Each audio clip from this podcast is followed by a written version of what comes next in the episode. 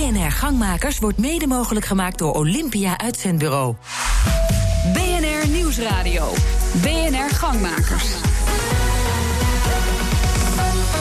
Jan Postma. Tot in de Tweede Kamer wordt gepraat over een leven lang leren, want dat wil nog niet zo goed lopen. Dit is Gangmakers, het debatprogramma van BNR uh, voor en door ondernemers. Vandaag de gast bij een symposium van de Stichting voor Psychotechniek. BNR Gangmakers komt vandaag uit Amsterdam. Ja, u hoort het. Het is een volle en gelukkig ook erg enthousiaste zaal. Dat horen wij natuurlijk graag. Afgelopen weken organiseerde de Tweede Kamer een hoorzitting... over het befaamde leven lang leren. Ik zei al, dat wil nog niet zo vlotten. En de Kamer uh, zocht daarbij vooral naar oorzaken. Waarom werkt dat nou niet echt? Nou, wij gaan eens even een stapje verder. Wij gaan op zoek naar de oplossingen. En daarvoor heb ik uh, als eerste stelling... Stelling 1. Het probleem dat werknemers zich te weinig laten scholen... is een gedragsprobleem. En uh, nou, laten we die stelling eens bij langs gaan met gasten. Uh, Sonja Schollema, directeur van de NSVP, de Nederlandse Stichting voor Psychotechniek. Voor of tegen de stelling?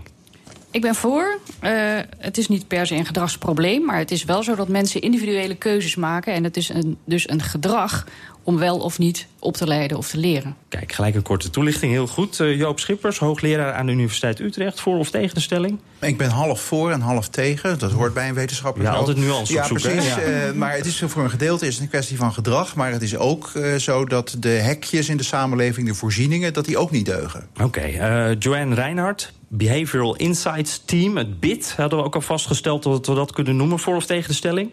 Ik vind ook dat het wel een gedragsprobleem is. Ja, het is natuurlijk het feit dat het gedrag in beweging moet worden gezet. Dat is volgens mij niet uh, te omzeilen. Um, en ik denk inderdaad dat er oplossingen zijn vanuit de gedragswetenschappen die daarbij kunnen helpen. Kijk, uh, Ria Stine is HR-manager bij XPO, uh, vooral in de logistiek werkzaam. Voor of tegen de stelling? Ik weet niet of het een gedragselement is, maar het zijn wel werknemers die keuzes maken. Ja, ook duidelijk. Nou, en aan alle gasten hier uh, op de VU. Uh, reageer via de interruptiemicrofoon. Uh, die staat hier voor, die mooie gele microfoon. als u daar gaat staan, horen we een belletje. Dat is hem. En dan geef ik u meteen het woord. Dan leggen we hier alles stil en dan luisteren we allemaal naar u. Dus maak vooral gebruik van de, die mogelijkheid. Um, nou, laten we eens even kijken naar eerst de, de, werkgever die hier aan tafel zit. Ria Stine. Um, hoe ko komt u dit uh, probleem ook tegen in uw dagelijkse werk? Uh, ja, wij hebben 1200 mensen in Nederland werken, waarvan een grote populatie in de warehouses zitten. Het zijn over het algemeen laag opgeleide mensen. En daar zie je dat je als werkgever echt moet stimuleren uh, om de mensen in beweging te krijgen. Bij een aantal skills uh, gaat het wel. Dus vakgerichte opleidingen, veiligheidscursus, dat gaat ook wel. Mm -hmm. Voor de hoger opgeleiden, die willen vaak wel leren. En dan zie je ook daar de management development programma's voor.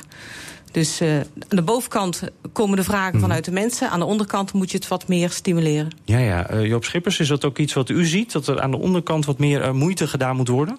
Ja, als je naar de cijfers kijkt, dan zie je dat uh, een leven lang leren... voor zover het gebeurt in Nederland, en dat gebeurt nog niet zoveel... maar als het gebeurt, is het vooral iets van hoogopgeleide. Uh, en het is ook nog heel vaak iets uh, wat een beloning is van werkgevers... voor goed functionerende werknemers. En degenen die het het hardste nodig hebben... die doen er dus eigenlijk te weinig aan mee. Ja, want uh, een beloning, het is altijd inderdaad een beloning, lijkt me toch, als je wat mag doen uh, extra. Nou, dat zou, je zou ook kunnen zeggen van uh, trainingen, opleidingen enzovoort... zijn het hardste nodig voor mensen die minder productief zijn. Mm. Um, en dus niet voor de meest productieve die dan vervolgens van de baas... nog eens twee dagen in Noordwijk krijgen. Ja, ja. Sonja Schollema moeten we dus misschien ook wat, wat op een andere manier daarnaar kijken. Ook, ook misschien de werknemer waaraan we niet meteen denken, die heeft het harder nodig. Ben ik het helemaal mee eens. Uh, ik stel ook voor om te zeggen, laten we eens naar dat begrip leven lang leren kijken. En kunnen we dat niet reframen? Want het heeft heel erg de connotatie van leren in een klaslokaal en uh, uit een boek. En uh, veel mensen die met moeite de eerste fase van scholing hebben doorlopen, zijn dat op een gegeven moment zat. En die zien het helemaal niet als een aantrekkelijk perspectief om nog eens een keer te gaan leren. Mm -hmm. En ik denk dat, dat daar heel veel winst wel te behalen is. Als je zegt, maak het aantrekkelijk voor mensen. Zoek dan ook vormen van leren die aansluiten bij groepen. Uh, het leren zoals het bij hoger opgeleiden makkelijk gaat. Uh, ga lekker in een klas zitten en leer van alles en nog wat. Dat is niet aantrekkelijk voor mensen met een lage opleiding. Maar dan hoor ik ook eigenlijk, uh, we hadden het erover, is het een gedragsprobleem? Maar die oorzaak ligt dus ietsje anders dan. Uh, ik noem het niet een gedragsprobleem, maar het is wel een keuze. Mensen, het is gedrag van mijn leren is een gedrag. En je kiest ervoor of je kiest er niet voor. En de context doet er dus heel veel toe of je wel of niet kiest om te gaan leren. En als die context onaantrekkelijk is, namelijk het leren gebeurt in de tijden die jij niet gekozen hebt, maar die wij belangrijk vinden, op een manier die jij niet gekozen hebt, maar die nu eenmaal zo is, dan wordt het minder aantrekkelijk. Mm -hmm. Joanne uh, Reinhardt, ik zie jou knikken. Ja, ik kan me daar erg in vinden. Ik, uh, wij zien bijvoorbeeld in, in onderzoeken waar we worden gevraagd om te kijken naar die context en hoe je die stimulerender kan maken. Dat bijvoorbeeld uh, mensen in het volwassen onderwijs um, ja, zich in een situatie vinden waar zij door een omgeving niet genoeg gestimuleerd worden om bijvoorbeeld taal- en numerieke vaardigheden te blijven verbeteren als ze al werken. Um, Hebben we het dan echt over rekenen en schrijven eigenlijk? Ja, of, ja, ja okay. precies. En dus echt voor mensen die dat nog echt moeten verbeteren. En dan zie je bijvoorbeeld heel veel uitval in cursussen. Dus dat ze het Mhm. gewoon niet lang volhouden op die manier. Nou, uh, Job Schippers, ik hoor hier dus uh, veel verantwoordelijkheid eigenlijk voor de werkgever. Maar uiteindelijk moet het toch uit de werknemer zelf ook komen? Ja, de werknemer moet het uiteindelijk voor een gedeelte zelf wel doen. Maar de werkgever uh, is ook een belangrijke facilitator. Um, en de werkgever bestaat op dit punt overigens niet. Want uh, er zijn heel veel mensen die hebben in de loop van hun uh, carrière meerdere werkgevers. Er zijn mensen die zijn een tijdje ZZP'er en dan hebben ze helemaal geen werkgever. Dus dan zijn ze echt helemaal zelfverantwoordelijk. En er zit natuurlijk ook een heel groot belang voor de samenleving als geheel aan. Dat de beroepsbevolking als geheel dat die uh, op niveau blijft. En daarom is er dus ook een collectief belang wat op zich pleit voor uh, ingrijpen door de overheid op dit punt. Ja, en op wat voor manier dan? Um, in de tijd hebben we al eens een keer voorgesteld een drie-pijler-model. Een rugzakje mee als je van school komt en het rugzakje voller naarmate je uh, eerder van school gegaan bent. Uh, aanvulling elk jaar uit de loonsom en bijvoorbeeld bijstorten op je persoonlijke rekening of in je persoonlijke rugzakje van een dertiende maand een bonus of iets van die aard. Mm -hmm. Is dat een goed idee? Volgens mij doen we dat al, want we hebben cao's waar uh, verplichte afdrachten en scholingsfondsen zitten. Uh, maar wat je ziet is dat er maar heel beperkt gebruik van gemaakt wordt. Mm -hmm. Ja, maar de verplichte afdracht in de scholingsfondsen... die komt nog niet per se bij de individuele werknemer terecht. Is die volgens mij wel voor bedoeld. Ja, en wat je... maar, maar hoe kan dat dan? Dat systeem werkt dan niet helemaal. Nou, ik hoor ook wel eens mensen van scholingsfondsen die uh, hoe heet het, geld uh, in kas hebben. En dat er dan toch eigenlijk te weinig projecten zijn. Kijk, uh, die gedachte kon u nog net even afmaken. We hebben hier iemand aan de interruptiemicrofoon. Zegt u het maar. Ja, wat ik me afvraag, ik ben Aukje Nauta, is waarom we het eigenlijk altijd in rugzakjes blijven zoeken. Waarom we het altijd in geld blijven zoeken als we zeggen dat het een gedragsprobleem is. Zouden we het niet veel meer moeten hebben over tijd die we op de werkvloer geven aan mensen. Bijvoorbeeld 20% van hun tijd mogen ze besteden aan leren. Uh, ik vond het bijvoorbeeld heel mooi dat vanmiddag ook de challenge uh, bespreekbaar werd van hoe kunnen we ervoor zorgen dat, dat uh, werknemers onderling heel veel aan elkaar vragen gaan stellen en aan elkaar dingen gaan leren. En dan zit het hem veel meer in tijd. Dus hoe mooi zou het zijn als werkgevers bij wijze van spreken 20% van hun tijd geven aan werknemers om elkaar te leren hoe ze hun werk steeds beter kunnen doen. Ja, uh, Sonja Schollema, dat klinkt eigenlijk heel, heel concreet en eigenlijk ook heel makkelijk, toch heel laagdrempelig. Waarom doen we dat niet zo? Nou, ik denk dat er veel te weinig aandacht is voor informeel leren. Je ziet dat scholen heel erg bezig zijn om praktische problemen uit bedrijven te gebruiken om daarop te leren. Maar die hebben ook een infrastructuur om te leren aan de hand van praktische problemen. Bedrijven hebben praktische problemen genoeg, uh, vragen genoeg. Hoe kan dit beter? Hoe kan dit anders? Hoe kan dit innovatiever? Maar om daar met elkaar echt concreet mee aan de slag te gaan en daarop ook echt te leren, dat gebeurt veel minder. Maar hoe dus, kan dat dan? Nou, daar is wel, het probleem moet wel opgelost worden. Dus de uitkomst van het probleem moet wel de oplossing zijn uh, en bij de organisatie bijdragen. Maar hoe kan jij er als persoon van profiteren dat jij bij dit probleem betrokken bent en wat wil jij hierin leren? Mm -hmm. Daar is de infrastructuur helemaal niet op gericht en daar, daar kan je veel meer met elkaar en van elkaar leren. Ja, uh, Joanne Reinhardt, je, je knikt weer, dus je bent het hier wederom mee eens, denk ik. Uh, die infrastructuur, hoe gaan we dat dan anders doen volgens jou? Ja, ik moet ook terugdenken aan wat vanmiddag veel aan bod is gekomen. Dus dit komt echt neer op hele concrete aanpassingen aan hoe je bijvoorbeeld een uh, gesprek met je leidinggevende voert. En dus ook echt daar aandacht in dat gesprek eigenlijk al voor creëert. En dus, hoe kan je dat dus heel praktisch maken? Hoe moet ik dat dan doen? Ja, dat in, het, in de sessie vanmiddag kwamen al ideeën naar boven, zoals checklisten, um, leidraden, die een soort van gespreksplanners, waarbij je echt dat thema af en toe laat terugkomen. Want anders. Mm -hmm. dit is gewoon menselijk gedrag, dan plaatsen we het een soort van op de achtergrond en uh, denken we er wel morgen aan, zeg maar. dan schuiven we het van ons maar, af. Maar de, de, de truc is in dit geval dus herhaling en het steeds terug te laten komen en niet opgeven, hoor ik dan. Ja, en het ook in het systeem als het ware inbouwen. Dat je het mhm. niet kan vergeten of niet weg kan duwen. Ja, uh, Ria Stine, is dat iets, uh, ziet u dat uw werknemers ook wel doen? Dit, hier zit echt een strategie achter. Dat heb ik niet echt als ik zo'n gesprek aanga. Nou, op zich in de functioneringsgesprekken wordt vaak wel de vraag gesteld van... Uh, wil je nog een opleiding volgen?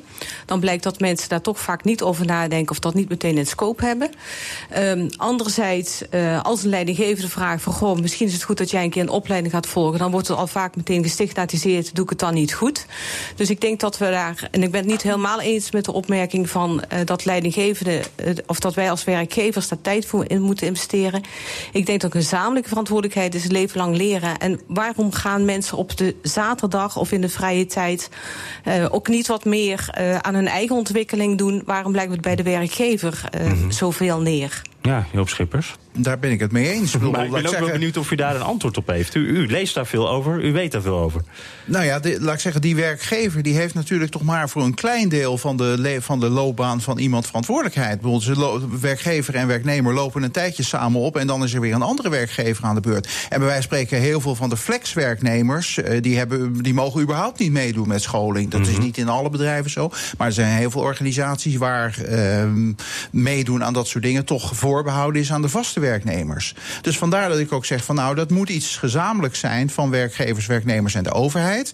Uh, en nog om nog even bij de vraag van Aukje Nauta terug te komen. Ik bedoel, ja, tijd is heel belangrijk, maar via dat geld in dat rugzakje kun je ook tijd kopen. En ben je dus niet per se afhankelijk van je, van je eigen werknemer om uh, daar aan mee te doen. Ja, zijn we toch weer terug bij dat rugzakje. Hè? Straks is iedere cursus ook goed genoeg. BNR Nieuwsradio. BNR Gangmakers. Mijn naam is Jan Posma. We praten deze gangmakers over het befaamde een leven lang leren. Uh, sommige werkgevers zullen niet staan te springen als hun werknemer een cursus wil volgen die totaal niks met het dagelijkse werk te maken heeft. Uh, zij willen meebeslissen met wat hun medewerker, natuurlijk in de basentijd, allemaal bijleert. Is dat eigenlijk wel slim? Daar gaan we het over hebben en ook over de stelling. Stelling 2. Leidinggevenden hebben de sleutel in handen voor een leven lang leren. En dan tussen haakjes daarachter en hebben daar ook de verantwoordelijkheid over. Um, gasten, we gaan weer eventjes het uh, rondje bij langs. Eens of oneens? Uh, uh, Sonja Schollema, directeur van de NVSVP. Uh, ja, ik vond dus gedrag belangrijk. En dan is de context waarbinnen gedrag plaatsvindt ook belangrijk.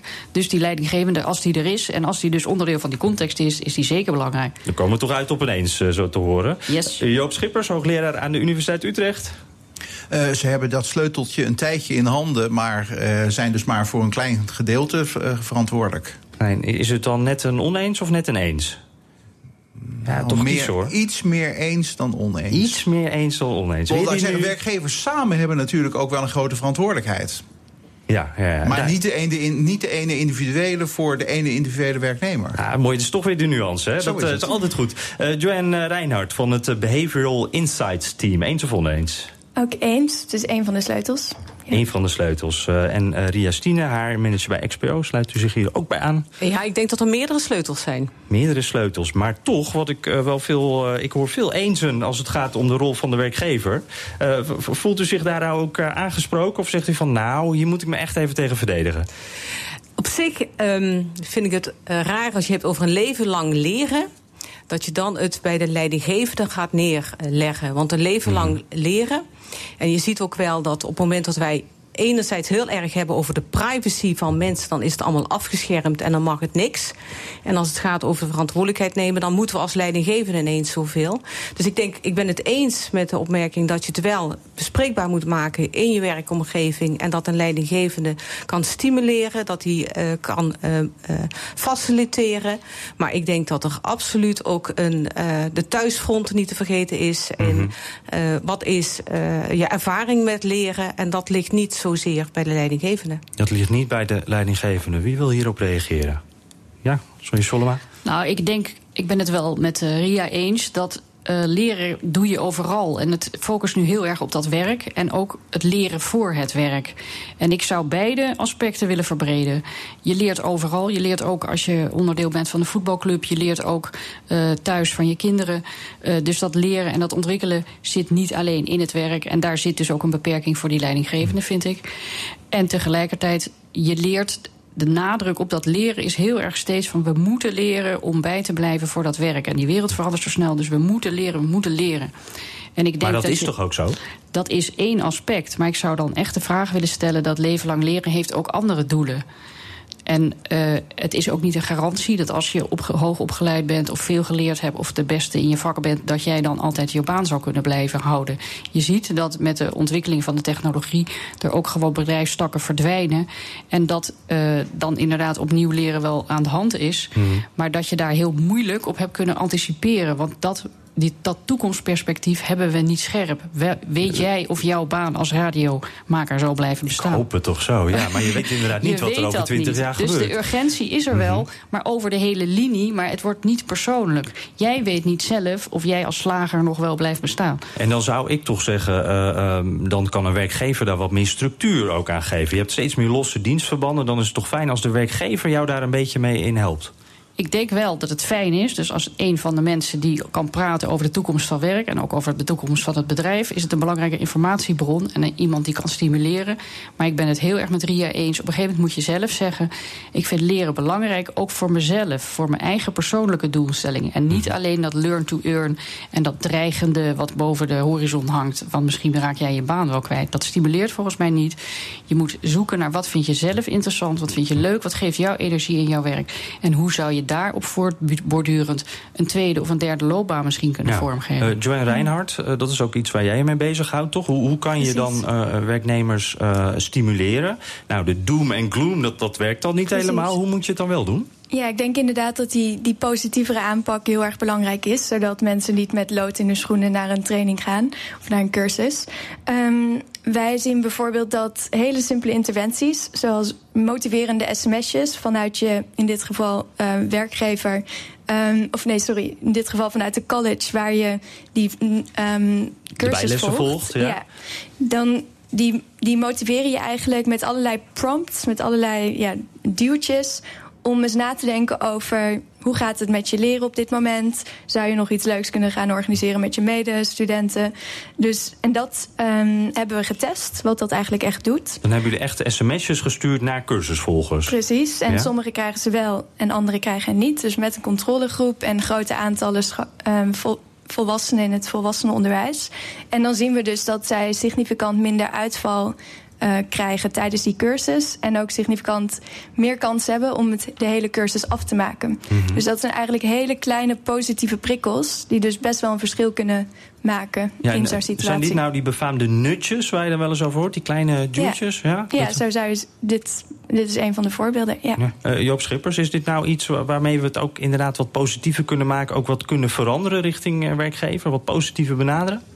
Ja, ik denk dat helemaal in de samenleving um, een leven lang leren iets moet worden wat heel gewoon wordt voor iedereen. En mm -hmm. uh, waar, waar, iedereen eigenlijk aan meedoet. Bedoel, zoals je op verjaardagsfeestjes uh, tegenwoordig uh, tegen elkaar opbokst van ik ben naar Nepal geweest. Nou, ik ben, nog, nog, 100 geweest. nog 100 kilometer verder geweest. Wij doen dat nog niet bij naar nee. wat voor soort cursus we geweest zijn. En ja. dat zou eigenlijk de, de nieuwe trend moeten worden. En dan wordt dus de houding van iedereen, zowel van werknemers als werkgevers ten opzichte van al dit soort dingen veel positiever. Ja, en, en zit het dan inderdaad in van die kleine dingetjes als sms'jes sturen, een beetje een steuntje in de rug? Nou ja, dat helpt natuurlijk als mensen zich eenmaal ingeschreven hebben voor een cursus, helpt dat heel erg. Maar het is denk ik vooral ook iets wat elke keer aan de orde moet komen als je een functioneringsgesprek hebt. Bedoel, dan zou dat eigenlijk een vast onderwerp moeten zijn. Maar ja, dan moet wel iedereen een functioneringsgesprek hebben. Bedoel, nu heeft 50% van de werknemers in Nederland heeft een functioneringsgesprek. Dus mhm. bedoel, daar, al, daar valt sowieso nog heel veel uh, te verbeteren. Ja, uh, Ria Stine, u maakt het in de praktijk mee natuurlijk. Komt dit bekend voor?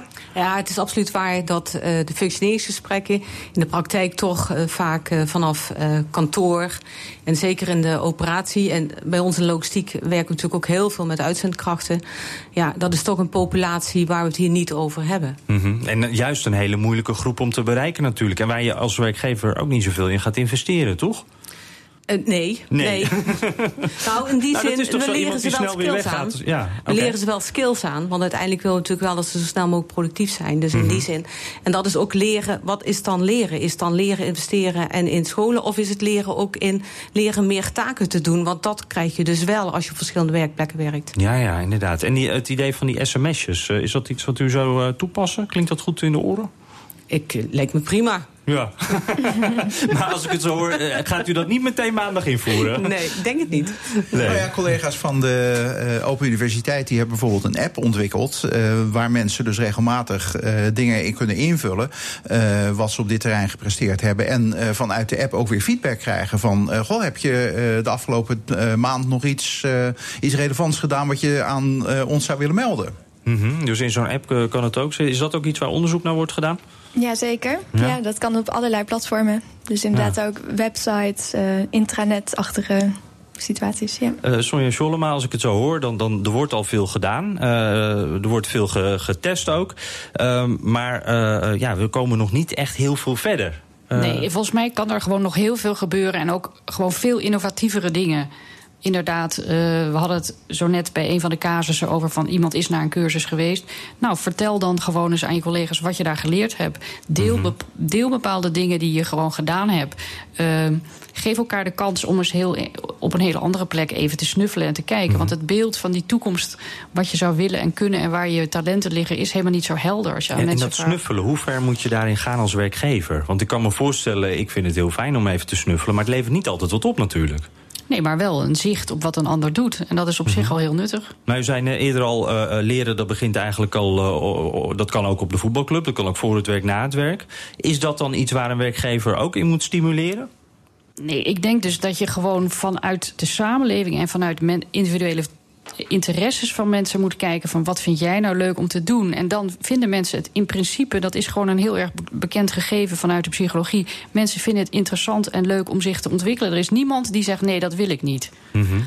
Maar de manier waarop je dat kan doen en hoe je al dat leren kan verbinden, wat op verschillende plekken plaatsvindt, daar, daar zijn we eigenlijk helemaal niet mee bezig. Nee, eh, Joop Schippers, nou denk ik als werkgever... eh, eh, denk je ook gewoon, ik wil er meteen wat voor terugzien, toch? Waar leg je de grens als, als werkgever? Mag een cursus bloemschikken nog, of gaat dat wat te ver? Dit actuele voorbeeld, een cursus bloemschikken, dat heeft een aantal jaren geleden eh, iemand bij ING, waar ze op een gegeven moment het budget hadden vrijgelaten. Eh, mensen mochten zelf kiezen waar ze eh, geld aan uitgaven. Heeft dat gedaan. En dat was vervolgens iemand die drie jaar later bij de zoveelste afvloeingsregeling een bloemenwinkel is begonnen. Kijk. Dus het onmiddellijke nut, dat, dat nou ja, was, was niet duidelijk. Maar dat bleek later dus toch wel iets op te leveren. En ik denk dat je hier ook moet, nou ja, laat ik zeggen, iets verder eh, moet kijken eh, als je werkgeversneus lang is. Misschien heb je er zelf niet onmiddellijk iets aan. Maar misschien je collega waar iemand daarna gaat werken wel. En dan krijg jij misschien weer iemand van die collega die daar ook iets nuttigs geleerd heeft, wat dan bij jou weer van pas komt. Ja, eh Ria Stine, het is dus als, als werkgever ook meer een lange termijnvisie... terwijl je ook op die portemonnee moet letten natuurlijk. Ja, en ik denk ook dat daar precies de frictie zit. Ja, heel kort eigenlijk. Mooi. Dank eh, eh, Ria- eh, Ria Stine, HR-manager bij XPO.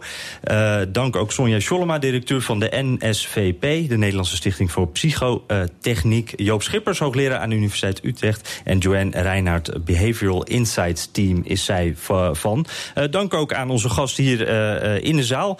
En aan alle insprekers van vandaag. Dit was BNR Gangmakers. Volg ons op Twitter via BNR Gangmakers. BNR Gangmakers wordt mede mogelijk gemaakt door Olympia Uitzendbureau.